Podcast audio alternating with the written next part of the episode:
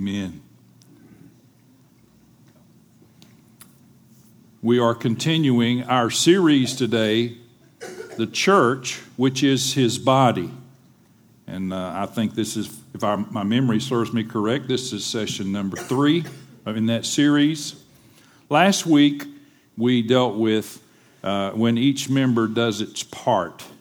I think that was the title. But anyway, it dealt with Ephesians 4, uh, the relationships and how the body is fed uh, through relationships. Today, we're entitling today's message, The Body of Christ Sharing Life.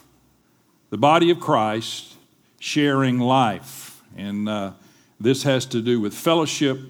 And so we'll see today that there is a dynamic result. Everybody say dynamic. See, that's the key. There's a dynamic result that occurs when we enjoy fellowship one with another as members of His body fellowship one with another as members of his body. In so doing, we will see that fellowship was a key component of life by the early church and in the early church. This was a key component of, of the life of, of God's people, fellowship. Um, and then we'll also see that it requires intentionality on our part to engage in fellowship with other followers of Jesus Christ. And, uh, uh, it, you know, well, I'll get to that later. I'm trying to get ahead of myself.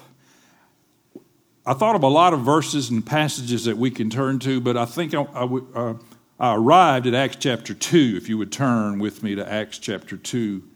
Um, and we will look at just a few verses here um, to set up to set up what we're going to read. This is right after the Holy Spirit has been poured out on the day of Pentecost.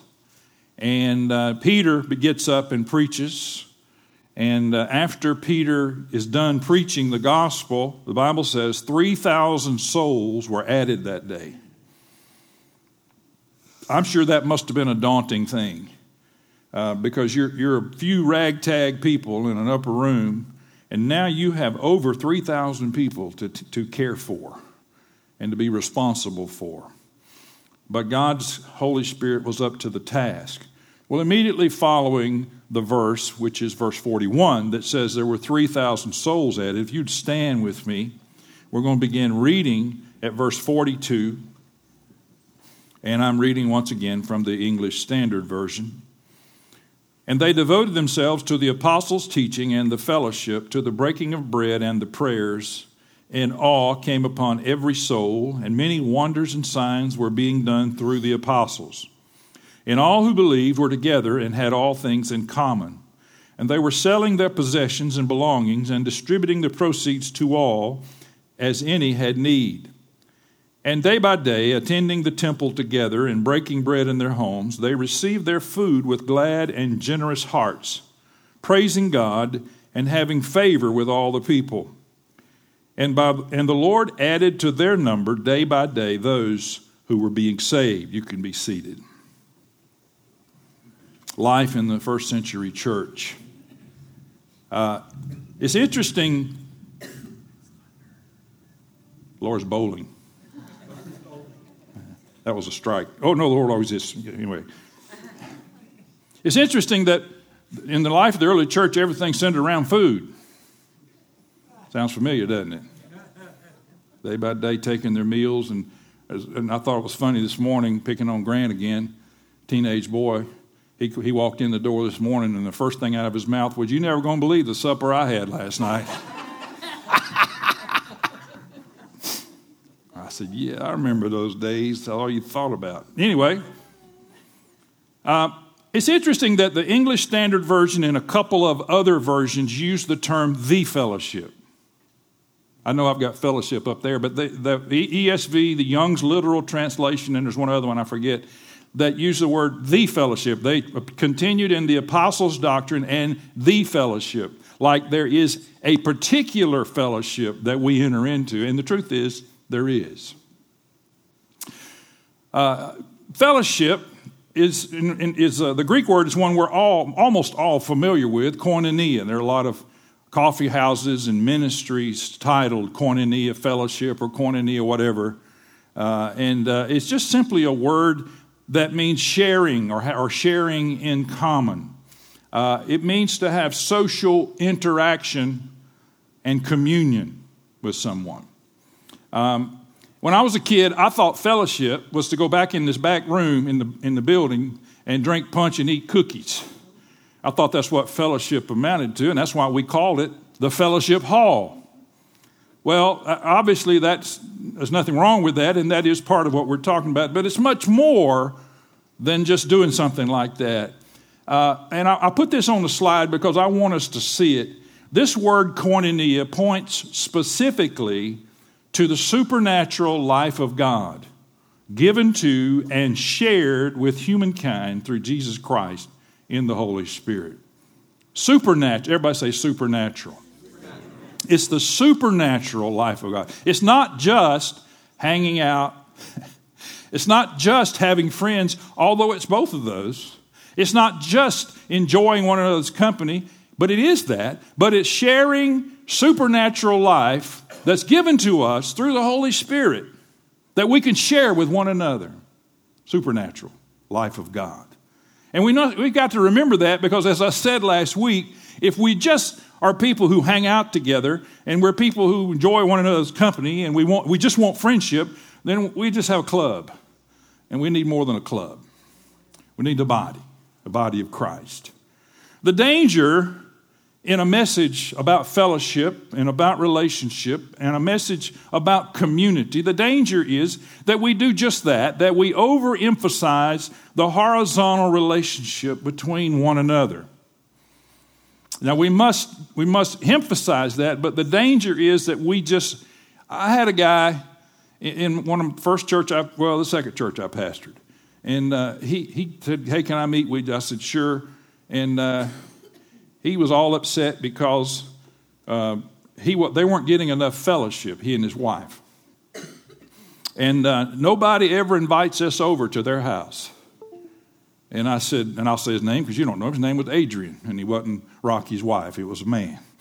Uh, I, he, said, uh, I said, Adrian, when was the last time you invited someone over to your house?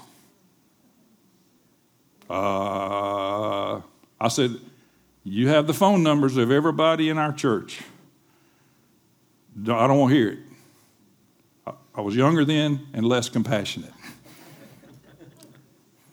But all he could focus on was friendship. We need friends. Well, that's true. We do need friends. But we need to begin with the fact that we're a friend of God. And God is our friend. And then, and then it plays into. Anyway, that's the danger. Our fellowship must, say must, be born out of and rooted in our fellowship with the Godhead. Our fellowship with one another must start with our fellowship with God Himself.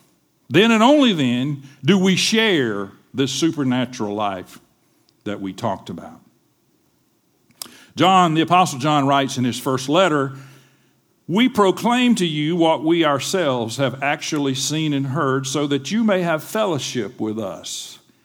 And our fellowship is with the Father and with His Son, Jesus Christ.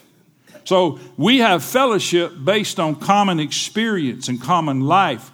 But that common experience and common life comes out of our relationship and our sharing with God Himself. He, Paul, Paul writes in 2 Corinthians the grace of the Lord Jesus Christ and the love of God and the fellowship of the Holy Spirit be with you all. So you have fellowship with God, you have fellowship with the Son, and you have fellowship with the Holy Spirit. And from out of that relationship and out of that sharing, you and I arrive at a place that we share that supernatural life with one another. It's much more than just being friends. It is that but it's much more. We have fellowship with one another, and that, you know Acts 42. I mean, verse 42 said that that we, we they dwelled or they they listened to the apostles' doctrine and they they enjoyed the fellowship with one another. And this is this is in many ways the life of the church. Uh, the early church, as we understand it, was not an institution. Um, it was a community. It was not an organization, but rather an organism. there was not at that time a 501c3 or a need for one. Um, there was just a group of people that God had sovereignly put together by the power of His Holy Spirit, and they enjoyed life together as a living organism, not as an organization. And this, this passage teaches us that fellowship is one of the four important activities of the earliest Christian communities. It's what they were devoted to. They were devoted to the apostles' doctrine, they were devoted to fellowship, to breaking of bread, and prayers. Everybody say devoted. See, they weren't just taking it lightly. They weren't just saying, well, if I got time for that, or if that happens in my life. They were devoted to these four components of church life. We're obviously just dealing with one today because, but we understand that they were devoted to fellowship, they were dedicated to fellowship, they were zealous about fellowship, and they were committed to fellowship. They could not be devoted if they weren't all of the above. This was important to them. And so, you and I, as members of the body of Christ, and by the way, I said it last week, this is not limited to the local church because I have fellowship with other brothers and sisters outside of this body, and you do too, and you should. Uh, this is obviously where we learn it the best. This is where we practice it, and this is where we, we work it out. But we also have fellowship with other members of the body of Christ, uh, which is why Friday night, as we fellowship with Priest Lake, and then on May the 1st, as we gather at Charlie Daniels Park, we'll be shoulder to shoulder with other members of the body of Christ. But mostly in the local setting is where we, we usually work this out in, in learning to walk with one another. I have some observations concerning fellowship that I want to give us. Uh, some, I'm not going to spend a lot of time on most of them. Um, and some of these are very clear. But first of all, is that fellowship produces transparency and it also produces cleansing. Uh, and you know, First John, y'all are familiar with this verse, I think. But if, he, if we walk in the light, as He Himself is in the light, we have fellowship with one another and the blood of Jesus, his son, cleanses us from all sin. Fellowship should produce a certain amount of transparency. Now, that doesn't mean you run up to anybody you don't know and start telling them all your stuff. That's not good. But it means that there is a relationship, there is a sharing of life that brings us to a place that we're willing to be vulnerable to someone, not to everyone, we're willing to be vulnerable and share our heart and be transparent. And in the midst of that, as we're sharing this supernatural life, this verse teaches us there's cleansing that takes place through the blood of Jesus. The next observation I'm not going to spend any time on. Fellowship provides supply and growth which is from God, Colossians 2:19. The whole body, nourished and knit together through its joints and ligaments grows with a growth that is from God. If you want commentary on that, I refer to last Sunday's message. uh, fellowship evokes the dynamic presence of Jesus. I believe this without any reservation. Jesus himself said, For where two or three, I can count, you can count, there's more than two or three today, okay? Where two or three are gathered together in my name, I am there in the midst of them. I take Jesus at his word. He says, if there are two or three gather in my name, I'm going to be in their midst.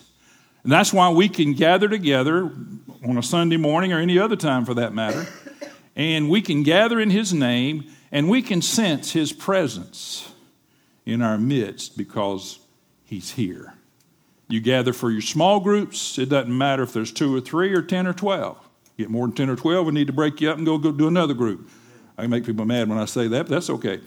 But presence of Jesus is there as well. Lord help me.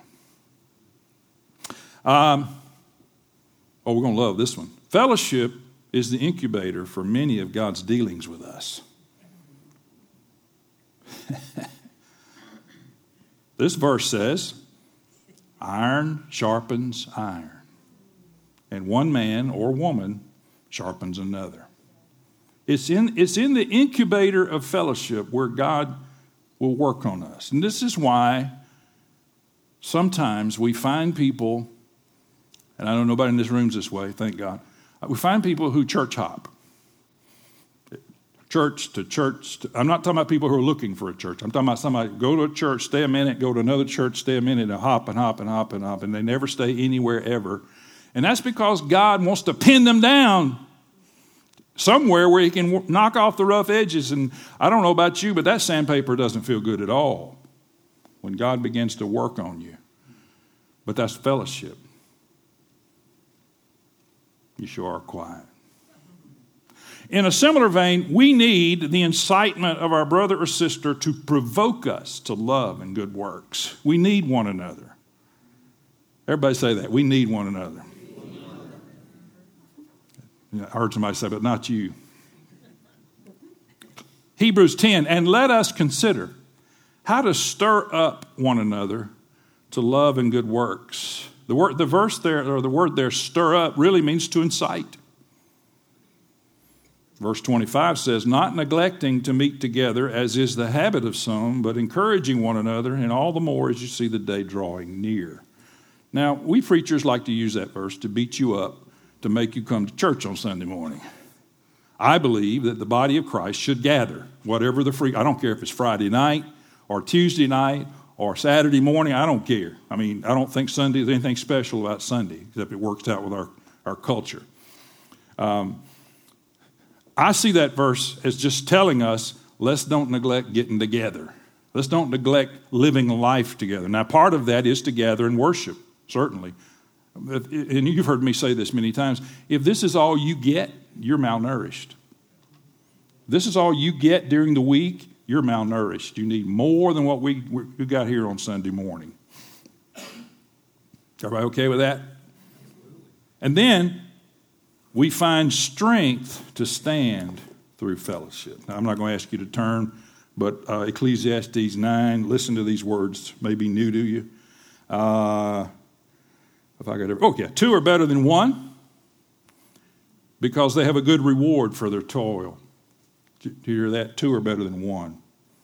For if they fall, I've heard people say, well, I can just go out in the woods and fellowship with the trees and meet, you know, I'm commune with God, and there's a time and a place for that. But if that's all you've got, two are better than one. If they fall, one will lift up his fellow. But woe to him who is alone when he falls and has not another to lift him up. Again, if two lie together, they keep warm, but if, how can one keep warm alone? And though a man might prevail against one who is alone, two will withstand him, and a threefold cord is not quickly broken. There is a strength that we gain by fellowshipping with one another. There's a strength that we gain by sharing life, by allowing iron to sharpen iron, by allowing our brothers and sisters to incite us to good works. Have you ever had anybody get in your face? How long did they stay there? That was a joke. Paul got in Peter's face. He tells about it in Galatians, I think, about Peter hypocritically sitting down to the table with the Gentiles until his Jewish brothers showed up. And then he, he excused himself and got away because he didn't want to be seen eating with the Gentiles. And Paul got in his face and incited him. And later on, we find Peter commending Paul, not mad at him, not angry that he got in his face, but he commended him true love, it will manifest. Which brings us to this question. Talking about fellowship, we talk about relationships, we're talking about people being transparent.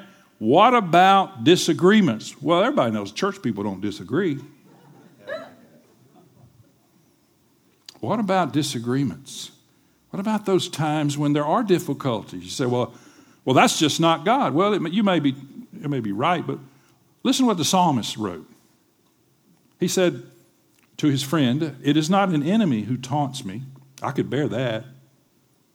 It's not my foes who are so arrogantly insulting me. It's, I could have hidden from them. Instead, it's you, my equal, my companion, and close friend. What good fellowship we once enjoyed as we walked together to the house of God.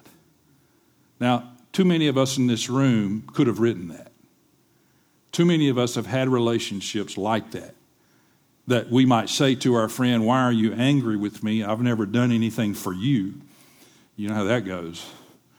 Too many of us have experienced when we've had a close friend or a close brother or sister in Christ and something, something that happened, a disagreement, something that strained. But a strained relationship, saints, is a reality, are a reality.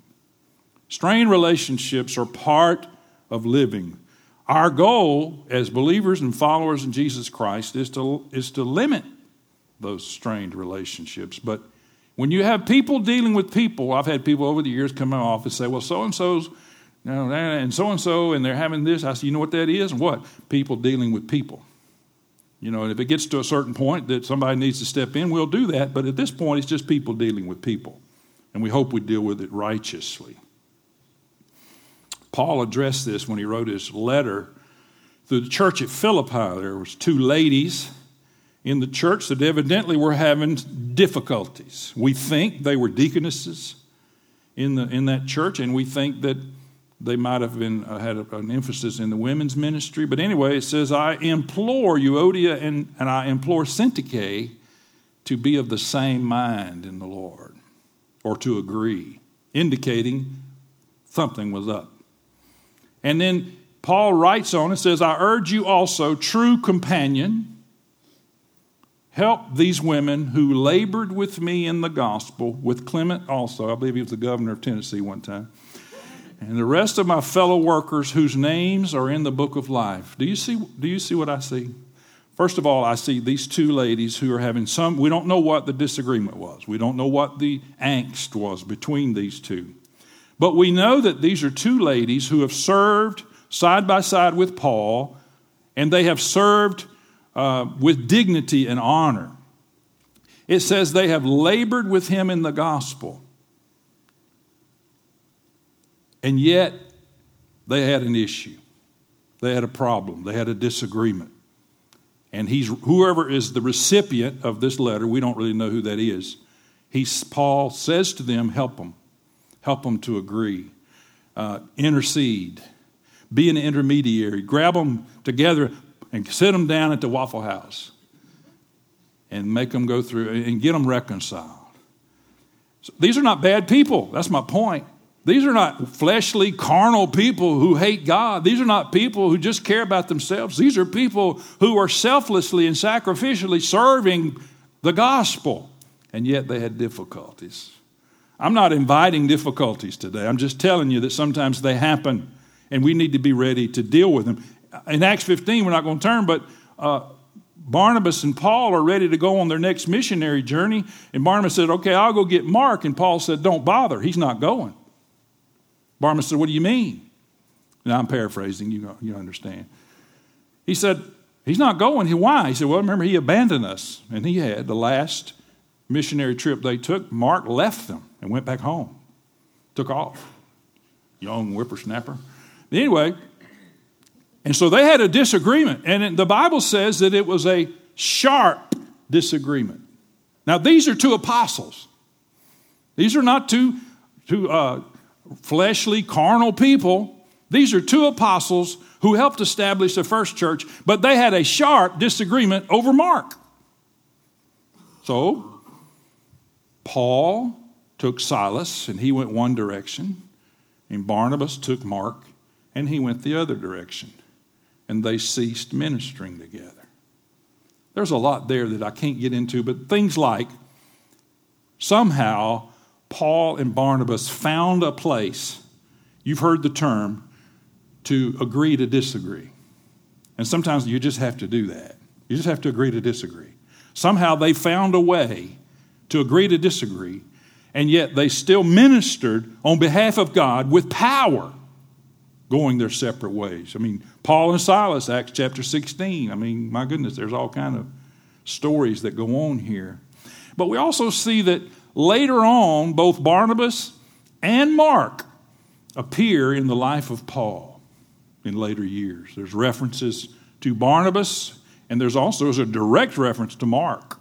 So there's been reconciliation, or at least they've agreed to disagree enough that they went ahead and served God. And sometimes you do, sometimes you need to get together, and sometimes you just say, okay, I'm going to go that direction, and you're going to go that direction, and we're going to be okay with it. So, some suggestions when we're talking about fellowship. We need to offer honesty and truthfulness without being brutal. That's transparency. Sometimes we carry honesty and truthfulness. Well, bless God, I'm going to say what I got to say.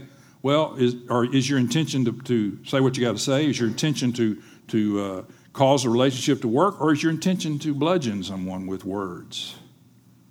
Honesty and truthfulness without being brutal if we're dealing with one another. Also, communication is the key to harmonious relationships. This is any relationships. Communication. You know, uh, a lot of marriages that have difficulties, it, often that's the top of the list communication, lack of communication or wrong communication. Let me just say, and you've heard me, I've got a little saying that I say, and that is don't let the monster grow. Some little something enters into the relationship, some little thought enters into your mind, and if you don't watch it, you'll let that monster grow and grow and grow, and before you know it, it's huge. And then you find out that what you thought was not true. Or what you thought they said, they didn't say. Or what you thought they meant, they didn't mean. And yet you've allowed this monster. And what do you got? What are you going to do now? You can't just tell the monster to go away, you have to do something about this monster because usually what's happened is that he's caused all kind of problems in the relationship. So communicate and don't let them if you think if you think someone has said something or done something to you or someone has wronged you or slighted you or whatever be the case, don't let the monster grow. Waffle House. So what does Waffle House got to do with anything? Well, that's just my little terminology for sit down face to face, eye to eye, and look at one another and deal with it. And don't get up. Don't get up from that old greasy food until you have reconciled or at least agreed to disagree. Don't let that monster grow. Be proactive. If you're going to fellowship with one another, you got to be proactive. As I said earlier, there has to be intentionality. We can't just say, you know, I've said this, I've been guilty of this, you've been guilty of this. Well, we ought to get together. Yeah, let's do that sometime. And then five years later, we ought to get together. You know, I got somebody right now in my mind that we recently said to one another, we need to get together and have coffee. Yeah, let's do that. We hadn't done it. But we will. Maybe in five years, I don't know. You have to be proactive. You have to schedule. Yeah, you know, I've got to where somebody said, let's get together and have coffee, and I pull out my phone or whatever I've got. Okay, here's my calendar. Let's, that looks open to me. If you don't do that, you'll never do it. And you have to fight through the obstacles. How many of you realize that the devil does not want you and me together fellowshipping with the supernatural life of God between us? Doesn't want that to happen. There are going to be obstacles. We have to go through those. I, I, I referenced this earlier, but let your level of sharing correlate to the depth of your relationship. You don't just share with everybody. John 13 13, Jesus refers to the disciples as his servants. John 15 15, he refers to them as his friends. In John 20, same group of guys, he refers to them as his brothers. There's a, there's a growth in the relationship that takes place, and it can happen with you. And this is important too. Don't discount quote unquote secular times together. We, we think, well, that's, you know, let's go to a ball game. Well, that's not, that's not Jesus. They're not going to quote any Bible verses at the ball game. No, but we're going to share life. Right. Life is life, people. And with, if we're sharing one with another, that's life. Now, there's some places you shouldn't go, and I'm not going to name them, but do things. Don't worry about doing things. We, you know, we had a pastor's, uh, everyone's Wilson pastor's thing recently over at Green Hill Church, and one of the brothers, one of the pastors said, "Hey guys, why don't this time we just get together and have some fun?" Well, of course, you know, I guess he was insinuating we hadn't been having fun, but anyway, he said, "Let's set out some cornhole." Let's, so we did. We went over to Green Hill Church under their pavilion uh, and set up a cornhole thing. Except the fact that it was so cold, all we could do was eat the food and run. But we just got together to have fun. We didn't, you know, quote unquote, do anything spiritual. Let me tell you something. If two of God's people are together and fellowshipping, that's the most spiritual thing you can do, regardless of whether you're in church and quoting Bible verses. I didn't give any amens, but hey.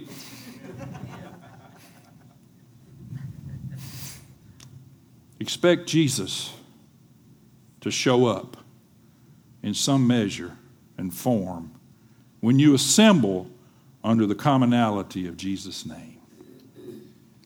Whatever it may be, if you're getting together, uh, and you're getting together as brothers and sisters in Christ and you're sharing life, expect Jesus to show up. That don't mean you're necessarily going to have revival, and that doesn't mean necessarily people going to prophesy. It could be. But it means that you enjoy life together and Jesus is going to be involved. Expect it. Expect it to happen. Let me just stick this in here. I don't have it in my notes. Too often when we hear a message like this about relationship and fellowship and these things, too often we have we get a an idealistic view that we should be entering into fellowship and relationship with everybody. Now look around the room. There's people in here you don't want to fellowship with. Just be honest.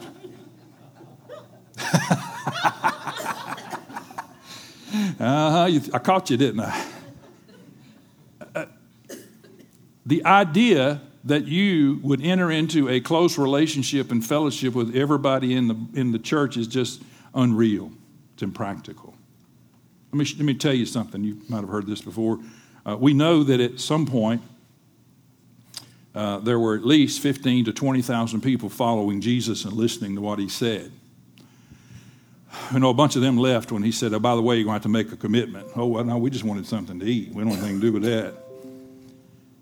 And then at some point, we're going fast here, but at some point we know there were at least 500 people that saw him after his resurrection. And we know that 380 of them uh, hit the head for the heels because there was 120 of them that wound up in the upper room. Is, is that me? That, anyway, don't guess it was me. Uh, so there are 120 people in the upper room, and out of that 120, we know that somewhere in that mix there were 70 people that Jesus sent out two by two. And of course, within that 70, we know there were 12 disciples. There were 11, and then there were 12, Matthias. And within that 12, those 12 disciples, there were three. Now, how many of us understand that the relationship that Jesus had with Peter, James, and John was different than the one he had with the other nine? Different relationship. Now, was Jesus a respecter of persons? No, it just developed that way. Besides, if, even if Jesus chose them, that's his business. So we have the 12 who were different than the 500 and the 120, and we have the three that that's more of an inner circle type relationship than the other nine. And within the three, there was the disciple whom Jesus loved, John. What am I saying? I'm saying don't expect your relationship with the 500 to be the same as it is with the one or to be the same as it is with the three. Let me tell you something. If you got one or two good friends in Christ, thank God you're the richest person on earth. Don't look for 50 or 60 because you can't do it. Are you okay with that? That's good. Jesus said in John 10, I have come that they may have life and that they have, may have it more abundantly. And I submit to you today that one of the ways we, have, we enjoy more abundant life is in fellowship with one another because that's where life happens. I'm not going to turn, but Philippians 4 in the salutation, Paul writes, Greet every saint.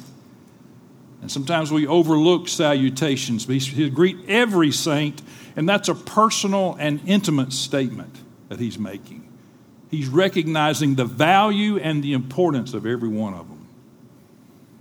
By the way, when he said greet every saint, he was also talking about Euodia and Syntyche, and he was also talking about, you know good and well, if they were, if they were at odds, one of them had their side and the other one had their side. You know that's how it happened.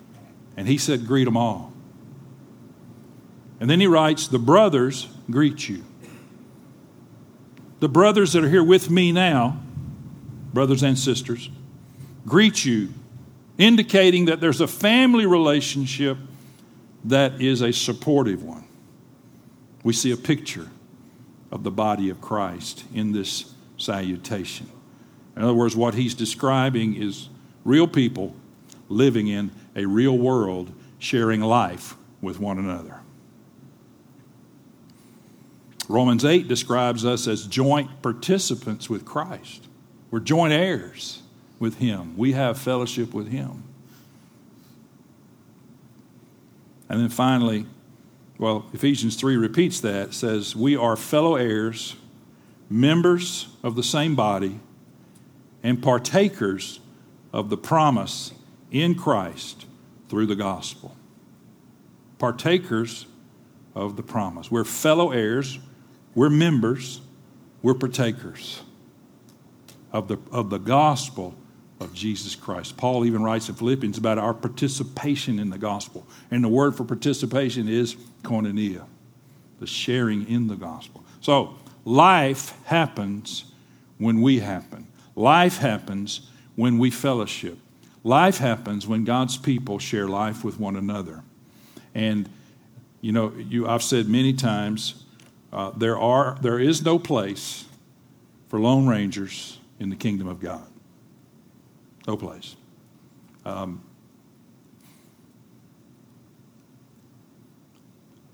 anyway, I know that there are times when people say, "Well, I'm, you know, I'd rather be off by myself." Let me tell you something. Naturally, I, I, I don't get lonely. I, I mean, I don't, I don't need personally to be fulfilled, but I do need the life of God.